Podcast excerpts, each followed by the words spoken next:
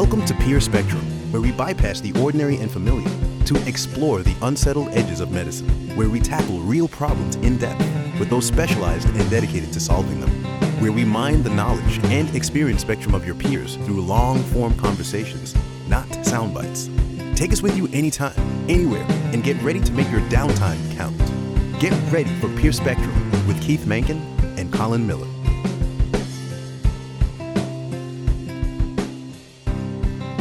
Right, welcome back. This is Colin Miller here with Keith Mankin. We're really excited about today's guest. In fact, it actually took us several months to get him scheduled because, as you'll see, he's a pretty busy guy. Dr. Gavin Francis is a general practitioner based in Edinburgh, Scotland. He's also a prolific traveler and an incredibly talented writer. Today, we're going to explore the 15 months Gavin served as a sole physician at Halley, the British research station in Antarctica. Gavin was it. With no medical team, no backup, and pretty limited equipment, he had to be ready for any medical emergency, large or small. During the winter months, Halley is completely cut off from the rest of the world. Ships can't enter, planes can't land, and oh, you're not going to see the sun until spring. It's hard to imagine being farther off the grid than this. Even the International Space Station has the Soyuz spacecraft ready for an emergency escape. His book, Empire Antarctica, is an account of those 15 months Gavin spent at Halley. It's a fascinating story and a beautifully written book, for which he received the prestigious Scottish National Book Award. We all know plenty of doctors who also write, but after reading this book and listening to Gavin, you may find that he's actually a writer who also practices medicine. Either way, it was a real privilege to have him on. With that said, let's get started. Gavin, welcome to the show. We're just really thrilled to have you today. Well, thank you for inviting me on. Well, let's just start. I recently read your book about Antarctica, and it was just fascinating, and I, I highly recommend it to all of our, our listeners. But Let's just start out. Give us an idea of your practice today, what your practice is like, where you're located, and um, how you got into medicine. Um, so right now I live in Edinburgh, in Scotland.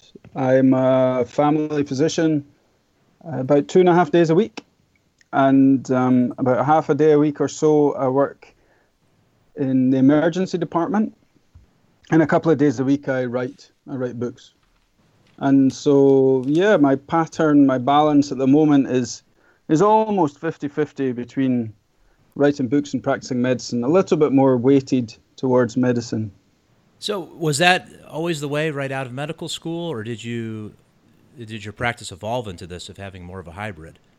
Oh yeah, very slowly evolved because I I'm sure it's the same in the United States when you first qualify as a doctor it's necessary to work really very, very hard for a number of years. You rotate through various specialties.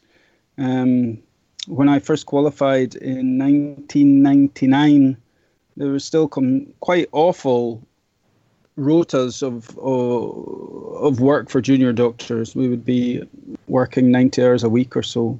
Right. And so it was a number of years I was I was rotating through different specialties, and then as as you mentioned, uh, I went to Antarctica for a year and a half. And then when I came back from Antarctica, I did more medical specialties, rotating through different ones that would um, prepare me for more emergency medicine and expedition medicine. And then gradually, as the years went by, I moved more into doing general practice, what we call general practice here, which is the kind of medicine where you have your own clinic, your own office, and you just meet people who you're the first port of call, really. So between emergency medicine and general practice or family practice, that's where I found my happiest place in medicine because they're both so general, so completely unfiltered, hmm. and um, I love the fact that you never know every morning what sort of problems people are going to turn up with. Right. Whereas whenever I worked in a specialty, I would start to get a little bit bored with the same diagnoses in the same clinics. Um, but in family family medicine and emergency medicine, you never know what's going to happen. Well, let's take a step back here and t- tell us about Antarctica. How, first of all, how did you get chosen for something like this, and what was the draw to do this? Because most of us, I don't even think if we forget Antarctica's there sometimes, but it's it's very isolated. For a large part of the year, you can't even get in and out on an airplane. What was the draw for you, and then how did that process begin, and to actually you uh, being stationed at Halley? Hmm. Well, the British Antarctic Survey, that's the national government research program for Antarctic science in the United Kingdom, um, they need four doctors a year. So they have three separate bases um, within Antarctica two on the continent, one on um, the South Georgia, the islands, um, sub Antarctic islands, really. And then they need a fourth doctor to work on a research ship. So nine month um, deployments on a, a, research vessel which, which sails around the Antarctic Ocean, the Southern Ocean. And so they need these four doctors every year. And I'd always wanted to visit Antarctica. I mean, since I was a little boy, I wanted to go to Antarctica just to see it, that immense, elemental, pristine landscape. And uh, so once I was qualified as a doctor, I started applying for these jobs. I figured out that it would be much better to visit Antarctica and be paid for the privilege than have to pay as a tourist to go and visit it for a few days. Well, are they looking for certain medical specialties or certain backgrounds for this? Um, emergency medicine, really. I mean, when I was still at medical school, I knew I wanted to go and do it, and I wrote to them and I said, "Hey, I want to come and work for you guys once I'm qualified. What should I do?" And they wrote back to me. They said, "Just emergency medicine, emergency medicine. We want you to be able to deal with any problem that comes your way. Right. Um, everything from dentistry to psychiatry. So, yeah, that's what I concentrated on once I qualified. Wow. Is there, um, excuse me, a lot of competition for these spots? Do a lot of people apply? Yeah, there's quite a lot of competition, but it varies um, depending on what's happening politically in the United Kingdom in terms of medical positions. Sometimes changes in training make it easier or more difficult for people to go. When I applied, there was uh, so it was over 10 years ago now. There was about 40 applicants for four posts. Oh, wow. So it was about, yeah, it was about a 10 to 1 ratio. But I think that can vary. Sometimes it's more, sometimes it's less. So tell us about the training and preparation. I mean, they wanted a background in emergency medicine, but in many ways, you have to be prepared for almost anything because you're so isolated and so cut off from backup and, and resources.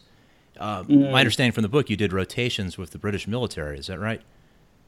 Yeah, well, the the British military have a um, they have a variety of different hospitals around the UK, and there is a National Health Service, so a government hospital in Plymouth, which from which a great many of the specialist physicians rotate in and out from their posts within the Navy. And so that's where our training was based uh, in Plymouth. And so quite a lot of the physicians that trained us were people who had either worked for the, the British Navy or sometimes for the, the Royal Air Force and a few of them from the Army. It was only really the dentists that taught us. Uh, um, that came from the army, which is something you used quite a bit down there, right? Yeah, well, we had. It's one of the biggest reasons to have to be evacuated, is dental abscesses and agonizing pain from toothache. It's one of the biggest reasons for somebody to have to quit a deployment in an uh, expedition environment. It's the simple things because these people are young and fit by and large. They don't tend to have a lot of medical problems, but anybody can end up getting a dental abscess. So yeah, they they certainly had to train us in how to handle those. Yeah. Wow. And I assume, yeah. you know, if somebody had appendicitis, you mean you might have to pr- prepare for surgical intervention in some cases. Was that part of the training too? Yeah, I mean, we I had to do um, this sort of crash course in anesthetics so that at the beginning of two weeks, I had never really done any anesthetics apart from some um, resuscitation uh, situations, but uh, I'd never really done any general anesthetics in a standard routine way. And by the end of two weeks, I was doing the the gynae minors list uh, on my own with the with the attending anesthesiologist just watching on. Wow! So that was great experience, but. To be honest, that was another surprise. Uh, the the military physicians told us that it's very rare that you actually have to operate on an appendix. Um, for those who with a bit of medical knowledge listening. You just it's enough to go nil by mouth, IV fluids, and some large doses of um, uh, ceftriaxone and metronidazole, and it tends to settle down. So, yep, I never needed to take out an appendix. Well, that's a yeah, lucky you. But um, I'm sure you know you would have been ready had had to had to come up. But. that's right. You were probably itching to do it too by that point. Um, in the course of your training, did you have access to people who had deployed in Antarctica before? And if so, what did they tell you um, about the experience? Yeah, we met quite a lot of them. I mean, the, the, the training was within the British Antarctic Survey Medical Unit. So mm-hmm. there was various doctors that had been there before helped in our training. Um, also, the they put us specifically in touch with some of the guys that had been down there in the past and then come back. And um, so we could chat to them about how they were reintegrating to to normal life in mm-hmm. inverted mm-hmm. and how they were reintegrating to, to a medical career again. Right. Yeah, so there was plenty of opportunity to explore that with people.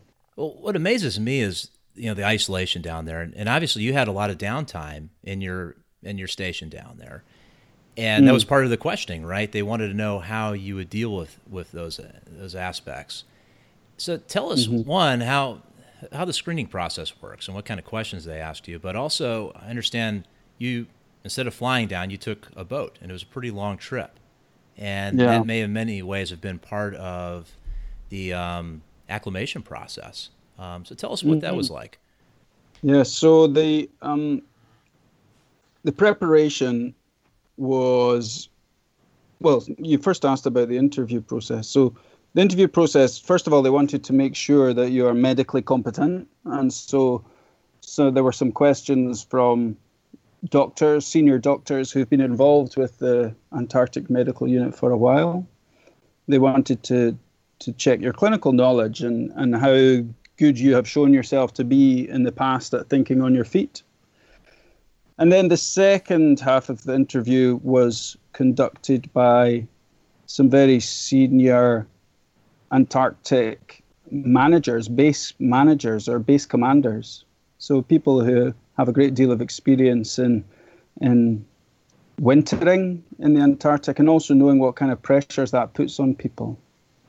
And so they asked how you how you would cope with sharing a base with somebody that you couldn't get on with. They asked how you would cope with with having weeks and weeks or even months with nothing to do because as a doctor you're really hoping that you will have almost nothing to do.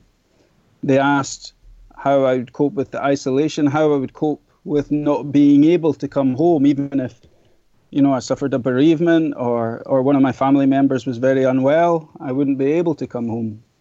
And so had I thought about that and how would I cope with that?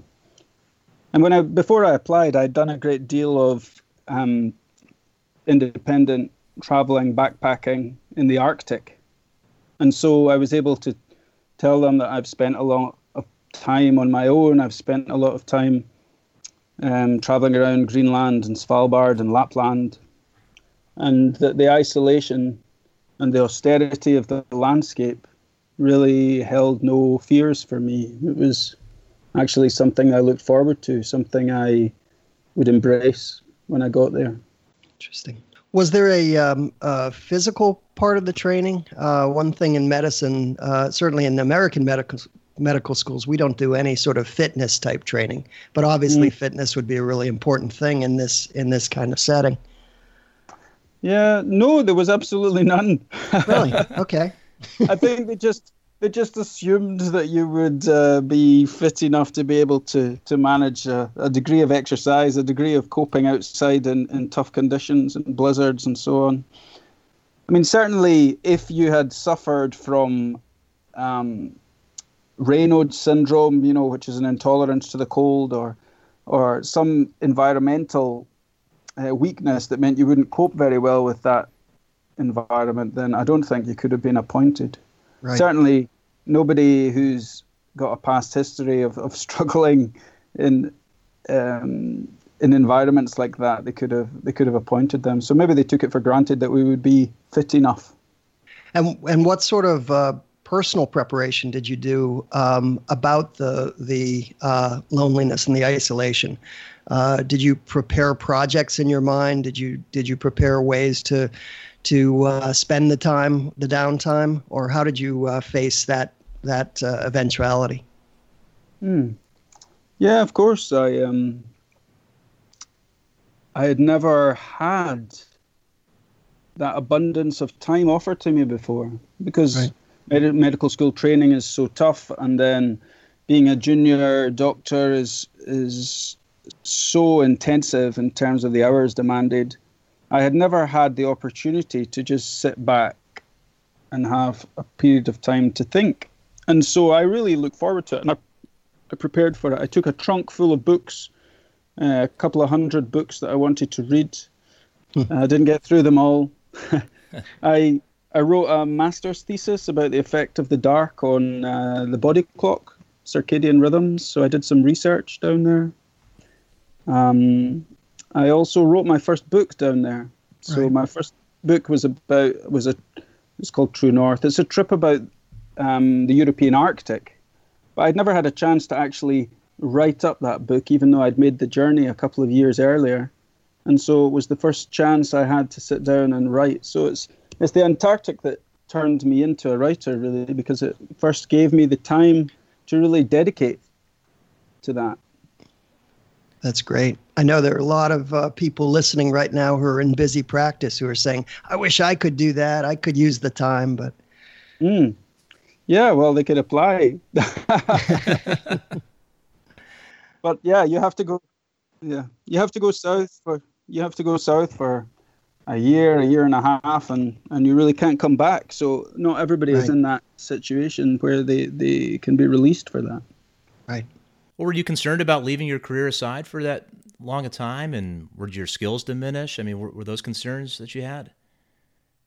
Um, a little bit, but I knew that the British Antarctic Survey Medical Unit they're very used to this problem, and they're often very supportive and encouraging of the doctors who come back. So if I had so wanted, I'm sure they would have arranged for me to to reintroduce myself gently under supervision back to the emergency department uh, there in the, the naval hospital in Plymouth, or I could they would help me with other kinds of placements.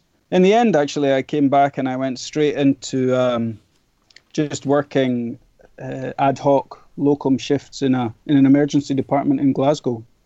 Mm. And I had a bit of a baptism of fire, but you know, within a few days, I was back to it was the baptism fire mostly just the uh, just the having more people around you all of a sudden, the busyness and the noise, or was it really just the complete change in schedule?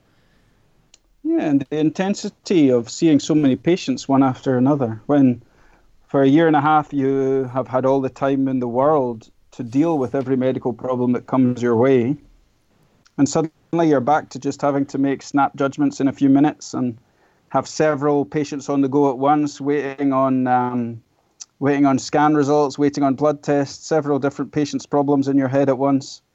That took a while to get back into the swing of it again. Sure. Take us back to the trip down. I mean, what was that like? Because it was it was fascinating to read, but there was also some mental preparation I think that went along with that journey. And tell us what it was like and how how the world around you transitioned as you were heading towards the uh, the Arctic, the Antarctic. Sure. Well, the the British Antarctic Survey research stations on the continent all need to be provisioned from the UK, and so they do that with a supply ship, and the supply ship needs a doctor. So I was lucky enough to get to leave from the UK on a ship, and it took us about two and a half months to sail the length of the Atlantic down to Antarctica. And it was a tremendous opportunity, yes, to start getting used to this excess of time that I would have. And it was it was a beautiful journey. You know, slowly moving down, slowly about 11 knots, the ship went. First, there's all the storms of getting out of the English Channel and the Bay of Biscay because we set sail in, in October. And then as we moved down off the coast of Africa and through the Cape Verde Islands, you know, the sea completely settles and becomes a very calm, tropical seas. And then slowly down over the equator, across to Brazil, and then we moved all the way down the coast of Brazil, which goes on for days and days. Mm-hmm. so huge. And then we checked into Montevideo in Uruguay and took on more supplies and some more staff who'd flown out uh, to Montevideo. And then we sailed down the coast of Argentina um, to the Falkland Islands, the Malvinas, and then from there, after that, that's when you really feel you're approaching Antarctica because you cross the Antarctic convergence in the roaring 40s. Suddenly, the, the air is full of albatrosses, and you see whales breaching, and um, yeah, you start to see penguins and fur seals. Huh. Yeah, it's like yeah, passing the the the Falkland Islands is like entering another world, really. Now, leaving the Falklands, were you having any doubts at that point, thinking, "Gosh, am I sure this is my last chance to to jump off"? Uh, no, not at all. Because if you, um, yeah, if a doctor decides not to go, then it's a big problem for the base because they can't really, well, they don't really want to winter somewhere so isolated without a doctor. Right. So I certainly, um, even if I had had second thoughts, by then I would have had to go through with it really because they couldn't have recruited and trained another doctor to replace me. Sure, sure. Well, let's talk about your arrival. So my understanding, some um, bases, I'm not sure if Halley's this way, but some try to limit contact with the outgoing crew. Um, hmm. sometimes mm. they are, well, just sick of being there, and there may have been some problems, and they would rather you just start out fresh, so to speak. And there's something called mm. the. Halley stare I read about. But tell us, tell us about your interactions with the crew leaving and how that transition was like, especially as the physician coming in, the, the ZDoc, as I understand. Yeah. Um, well, there are some bases that used to do that. I don't know if there are any that still do. The French, for example, used to forbid any contact between the outgoing and the incoming Antarctic wintering crews. Um, for me, it wasn't like that at all. It was a very, um, I had a very welcome, gentle introduction. Took over a couple of weeks. The the summer period at uh, Halley base is, is frenetic because there's only a short window in which the ship can get in and out in order to re-provision the base while the sea is still uh, melted, while there's not any sea ice around. And so during that brief period, people work 24 hours a day. They work 12 hour shifts night and day mm-hmm. in order to unload the ship and load up all the, the waste from the previous year. And because it's the sun is in the sky 24 hours a day at that latitude, you can work 12 hour shifts through the day or through the night.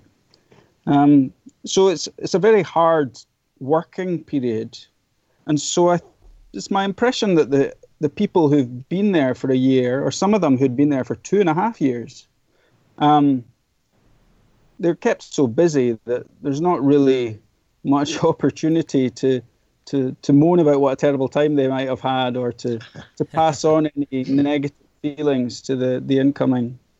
So it was no it was my impression was that that it's not really a problem at the British bases anyway that the, the outgoing team are, are going to cast a pall over the incoming team's time there. So, what was it like when you first met your counterpart? You were, you were leaving there. Yeah, well, I described that in the book. Um, uh, Lindsay, she, she she was actually we were at medical school together, hmm. so I knew her from oh, years cool. before. That's neat. Yeah, and we hadn't seen each other for quite a few years, and then we met on the ice down there. Yeah, and she uh, she put me on the back of her skidoo and took me on a tour of the base, and uh, she said, "I I can't decide whether to give you lots and lots of advice or tell you nothing." and I think I've decided to tell you nothing. you'll just you'll just find it out for yourself and work it out. Yeah. Because as she said, you know, the, these bases are so well provisioned and so carefully prepared for for being isolated, possibly even for a whole extra year. They have enough supplies at any one time to cope with a whole extra year of not being re-provisioned. Wow. So you could turn up there and uh, you could turn up there in some shorts and a t-shirt, and you would be fine. There's enough stuff there. There's books there. There's lots of spare clothes there. There's everything you would need for a year. Wow. What kind of equipment did you have? Just medical equipment. Um, it was quite simple, but effective. Yeah, I had a little um, a little anesthetic machine uh, that worked on sevoflurane. I had an, a, a sort of battlefield X-ray unit.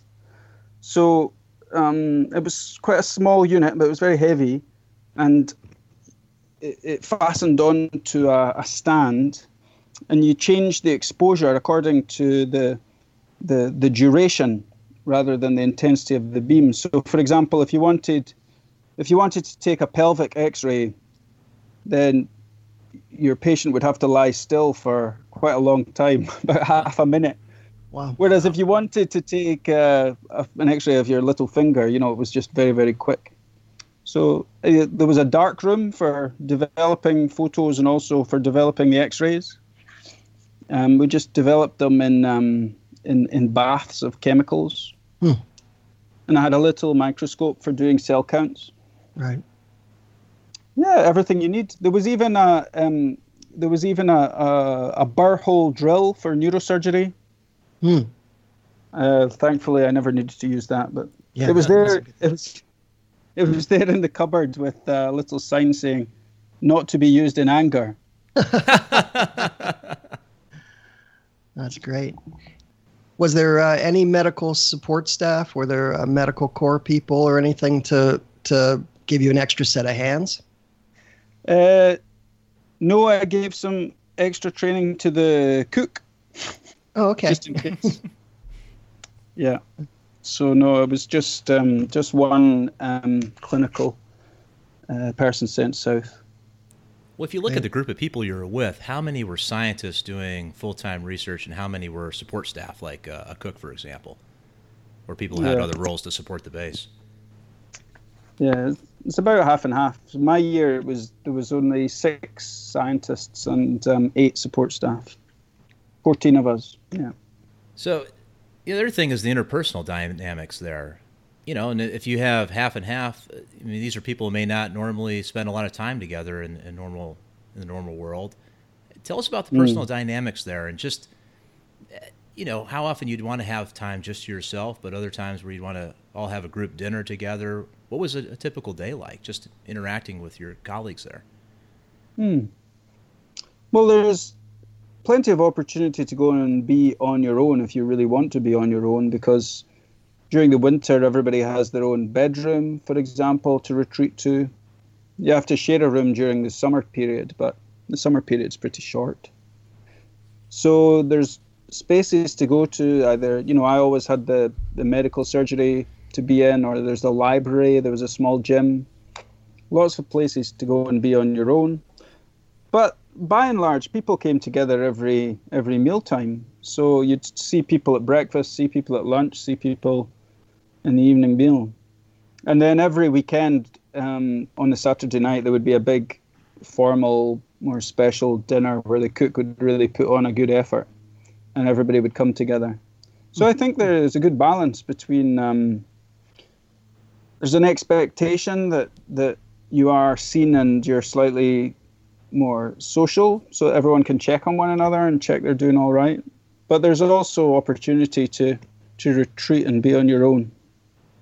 Hmm. Yeah i think they've got a good balance after you know the the british antarctic survey have been sending people down there for oh, 70 years and so they've they've built up a pretty good system which by and large works to keep everybody uh, getting along and you have to remember as well that people know that there is absolutely no possibility of escape. So people are more careful and cautious in their the way they speak to one another. They don't deliberately wind one another up because they know that they're going to be eating breakfast, lunch, and dinner with the same Right. people for the next year. Yeah. Interesting point. yeah. And they do allow alcohol, right? Yeah, absolutely. Yeah. So, uh, you know, anybody uh, overindulge from time to time, or how, how did you manage that? I'm thinking about Navy yeah, ships where they don't allow it, you know, and, and uh, this, that's interesting. Yeah, well, from time to time, yeah, of course, people as human nature, and uh, sometimes um, you have to pick up the pieces the following morning. But you know, I think uh, as the doctor, I kind of felt I had a duty of care to be a bit more conscientious, and right. so yeah, I I never wanted to be in a position where I couldn't stitch somebody's head up, for example. Right. Good sure. point. so well, let's talk so about that for is, a, oh, go ahead, Keith. Yeah, so I was just going to ask, what's your recommended hangover uh, cure? you must have a good one. Oh no, I sorry, I don't have anything special. Just the usual combination of uh, caffeine, sugar, and greasy food. Uh, there we go. I think that's the way to do it. Yeah. Well, did you ever feel that you needed to keep a, a professional distance from your, well, in many cases, patients there, or was it a different dynamic there? Um, did you feel that you'd have to? I mean, obviously, you, you want to always be in a position where you could to be ready to help, you know, but also mm. be able to step into the the doctor's white coat when you need to. That makes sense.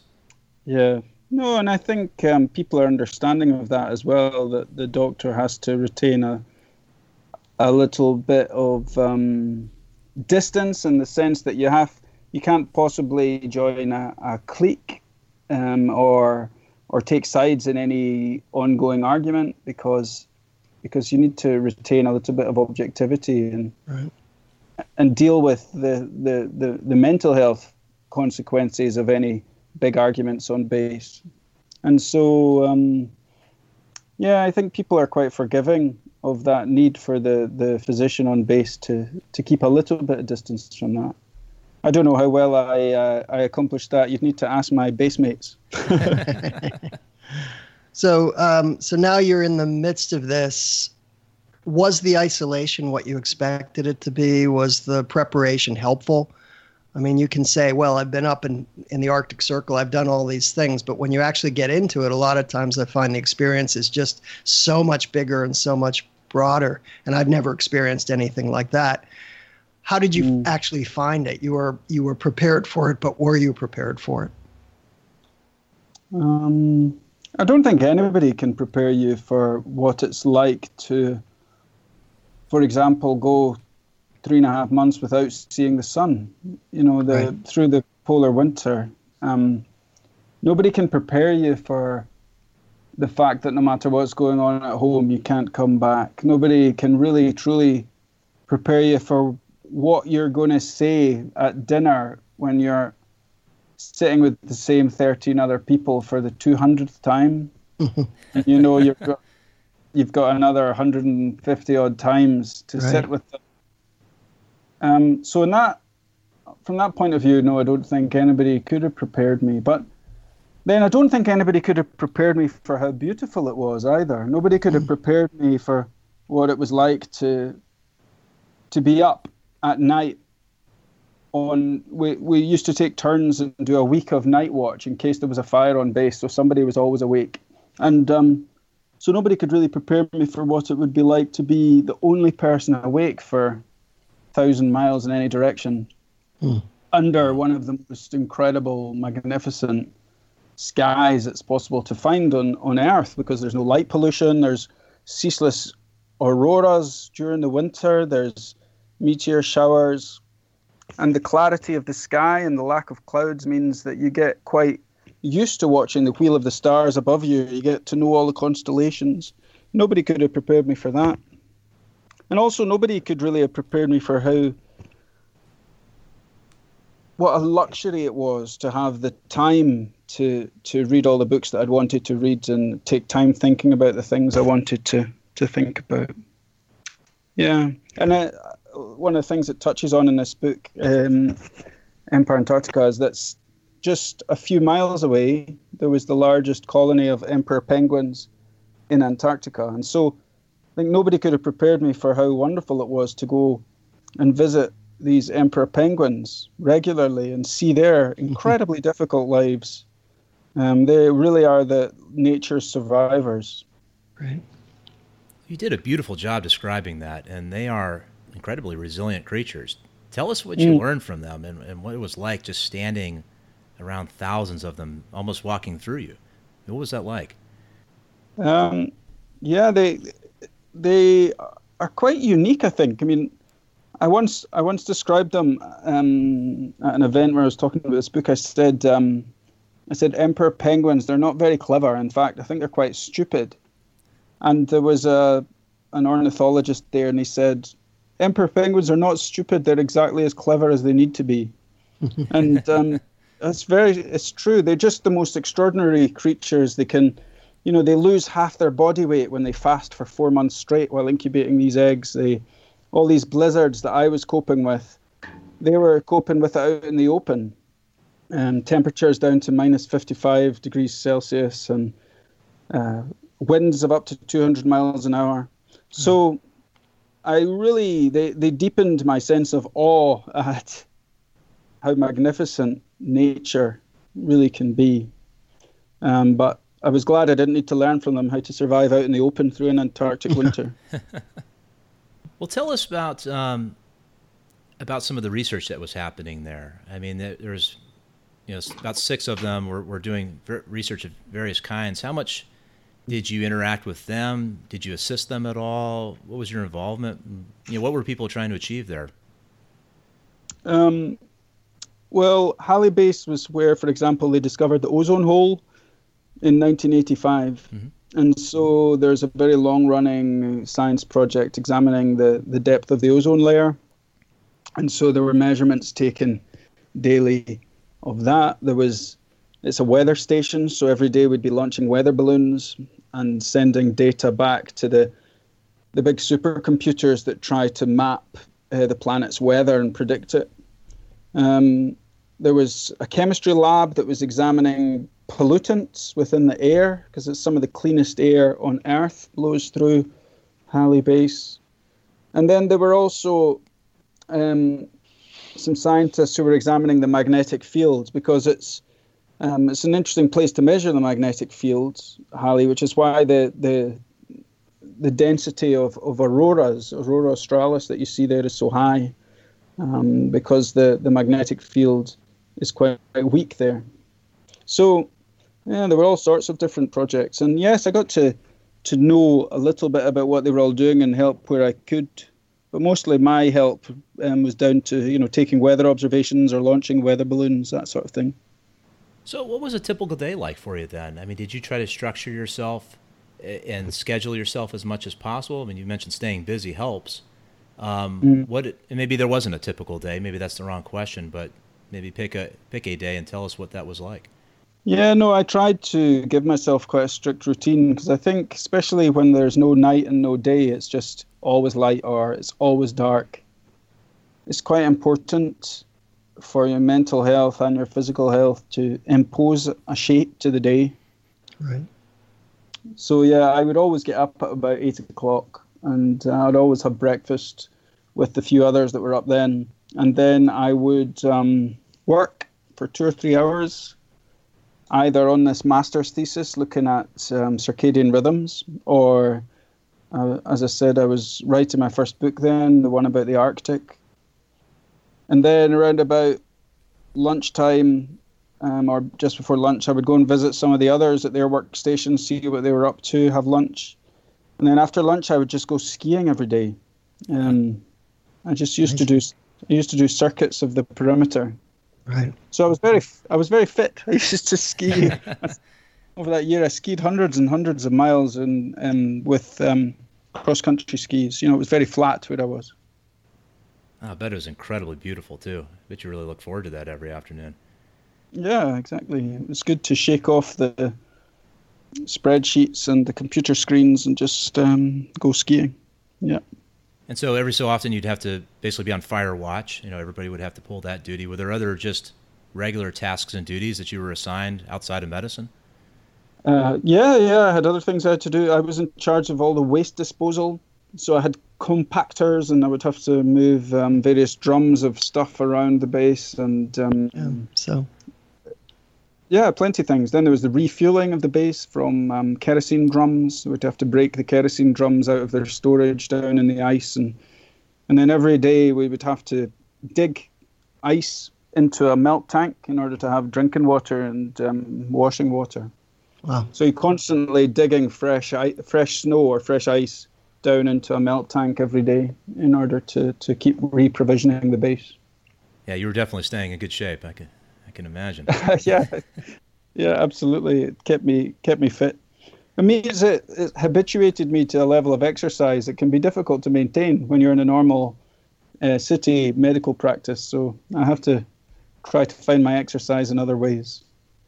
one thing I remember reading about is, is the crevasses, you know, and these are things that you really can't see or very difficult to anticipate. Mm. And there were areas that, that had been cleared out that were, were marked as safe for travel, but just the, the, idea of just being, you know, falling into one of these, it's just almost, it's just a terrifying thought. But give us an idea. I mean, mm. you're out skiing. Were you able to go by yourself? When were you able to go by yourself? How far were you able to go? Um, what kind of yeah. safety precautions did you take? So um, around the base, there was quite large areas that had all been certified crevasse free, and so they had um, old, empty black kerosene drums marking safe routes. So you could ski quite happily alone without any um, rope or harness around any of those areas but then if you wanted to go further afield or go out onto ice um, that, that nobody had been to, so every so often we did, we would go out and explore different parts of the the area. And if we were going where there hadn't been a drum line laid down, then yeah, we would have to go in pairs, roped up. So if we're on skidoos, the two skidoos would be roped to one another. And if we were um, on foot, then we'd be roped uh, similarly roped in pairs in case one fell down a crevasse. Yeah, and down at Halley, there's you know there's several there've been several deaths in the past. You know, in the 60s and 70s, people had fallen down crevasses, and it's mm-hmm. quite so you know it's terrible, tragic, tragic accident. And so yeah, the the the people in charge had had worked out areas where it was safe and areas where it was not in order to prevent such terrible tragedy happening. Yeah. One thing that struck me earlier in your book is you mentioned you, you first arrived at the base, you're looking through the exam room, the, the equipment there, and you find something that was called the confidential medical files. So these were files that had gone back all the way to the founding of the base there. Mm. And it looked to me like there was code words for certain things. You know, there's uh, there's something rotten in the state of Denmark, tell us about these files or what you can. And obviously, you decided at that moment you weren't going to to explore those until you left. But what was in yeah. there that you can tell us about, and how did that show the psychological makeup and changes and dynamics going on in, in the people who were stationed at Halley? Mm. Well, I don't think it's just um, Halley Base. You can there's an extensive literature of this you can look up in um, various uh, military and aerospace journals, people have, psychologists have been studying the negative effects of of um, what they call ice, isolated and confined environments, for decades because of things like the Mars missions and um, and also saturation divers who have to stay down um, at the bottom of the sea doing things sometimes for days on end. Hmm. And so there's quite an extensive literature looking at this. And and it, also from other bases in Antarctica, you know, there was a Greenpeace base, for example, where there was a lot of conflict.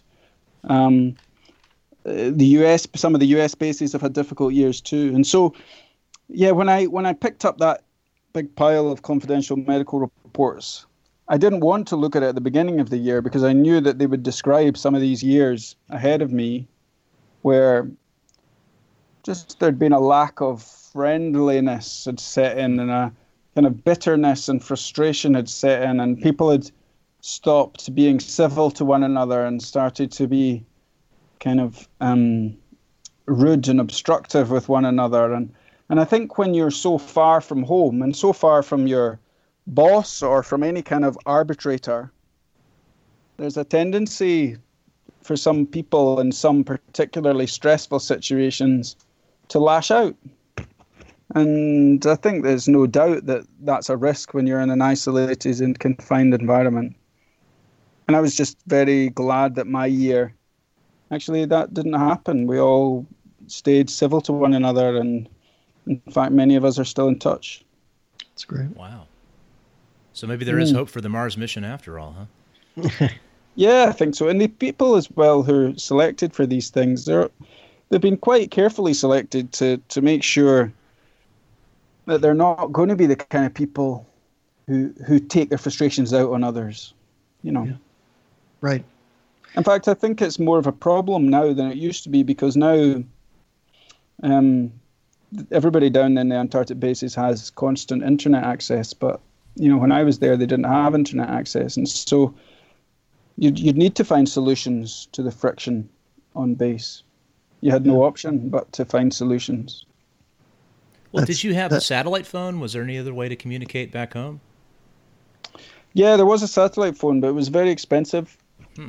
And um, the day the um, the day the ship left, it rang actually, and it was my boss uh, back in the hospital in Plymouth. And he said, "How are you feeling?" And I said, "Well, you know, excited, a little bit frightened. I think it'll be okay." And he said, Well, I was just phoning to tell you that for the next 10 months, um, if you need anything, just give me a ring. But we're not coming to get you. That's right. but, if, but if you want to talk, everything's good. I like that. Yeah. Yeah. yeah. So, so that, um, that was a nice escape but I didn't phone him actually all year. I didn't yeah. need to. Yeah. good. So I hate to um, to leave Antarctica, but uh, in the interest of time, let's bring you back to Scotland and bring you back to the real world. What mm. what um, you talked about uh, before about the hustle and the the baptism baptism of fire, but um, yeah. how long did it take you to get back into the swing of things, and what lessons did you bring back? What how were you changed as a doctor by spending the time in Antarctica? Well, I think. Um it took maybe only th- oh, six months or so, six months back into it to to feel just as confident in the emergency department, say, as I'd felt before I left. Yeah, a few months. And I think an experience like that is really valuable, and I'd really encourage anybody who who's thinking about going to to get into expedition medicine. I'd encourage them to go for it because it might not be the specific things you learn, although you know the dental anesthetic blocks I learned and so on are still quite useful. Mm-hmm. It might not be the specifics, but it's just the fact that you did it and that you flourished in it, thrived, enjoyed it. That can give you an immense sense of achievement and satisfaction that you carry with you from then on. And so I don't I don't have a hankering or a frustration that I am wanting to be back in Antarctica all the time because I've been there and I've done that and I really enjoyed it and I lived it fully while I was doing it. Um, but life is short. There's lots of different possibilities, and uh, now I want to do different stuff. Right. So I would encourage people to go for it and, and fulfill their ambitions if that's what their ambitions are, because that can give you a great sense of achievement to carry on doing something different again. Yeah. It, do you find the medical system where you are is a little bit more forgiving of taking time off to travel for an expedition? Because I'm not sure the American system is built to tolerate that. I, I hope it is, and I, I hope um, I hope we can encourage some of our listeners to look into this. But is there something unique about the British system or about where you are that would allow you to do this? Um, no, I think. I mean, I think even in Britain, if I had been dead set on a career in cardiothoracic surgery or dead set on um, another one of these careers that takes, you know, that everybody's got has to do a PhD worth of research and um, and spend years and years and years of very exacting training. Perhaps um, they would have frowned on that, and I would have struggled to get back in. I'm not sure though, because you know, ever since I got back from Antarctica, you can be sure you always get shortlisted for interview because people want to talk about it. So right. it's a great story. yeah, yeah. When it's on your, if you've got something like that on your resume or your CV, then then everybody wants to ask you about it. So yeah, usually, although you might not get the job, you'll certainly get invited to interview to talk about it. Yeah. And uh, yeah, I've never had any problems finding work because by very nature of my work, it's very general and um, there's lots of demand for it all over the place. I've found it only helped me. It's only helped my career. It's only helped me do more of what I want to do. So I've had a very positive experience of it. That's that's great. Yeah, and maybe more people in the United States would benefit from that kind of thing. I don't know. I don't know on the system there, but certainly United Kingdom, it's it's it's looked on as a good thing to follow your enthusiasms. You know, there's no point faking your ambition to do something. You know, do the things you're enthusiastic about it that you love, and and then success will follow. It might not be the thing that you intended to do originally, but it'll be the thing that you're most enthusiastic about. That's a that's a great lesson. And we're getting close to the end of our time here, so we obviously want to be respectful of your time, Gavin. But um, just tell us about tell us about your most recent book and, and what you're working on right now. Yeah, well, I've been um, working in family medicine, emergency medicine now for um, nearly 10 years. And I really, my, my enthusiasm for medicine and for generalism has not abated at all. I still really love my work. And part of that, I think, maybe to do with the, the fact that I'm quite in control of being able to, to work a certain number of days and have certain amounts of time set out for writing. And I'm really interested in the idea of how our vision of the body as doctors and as lay people, as general society, has changed slowly over history. And so my most recent book was a kind of exploration of the body from cultural and philosophical as well as clinical perspectives. It moves slowly from the from from the brain, so from a time as a, a trainee in neurosurgery all the way down the body, eventually ending up in uh, in the foot, and exploring all these aspects of the body from not just the clinical point of view, but but more of a literary or a philosophical or an artistic point of view, and how that vision of the body can really fire up and infuse the practice of medicine and keep you clinically very switched on and clinically very engaged with what a privilege and a wonder it is to be a doctor.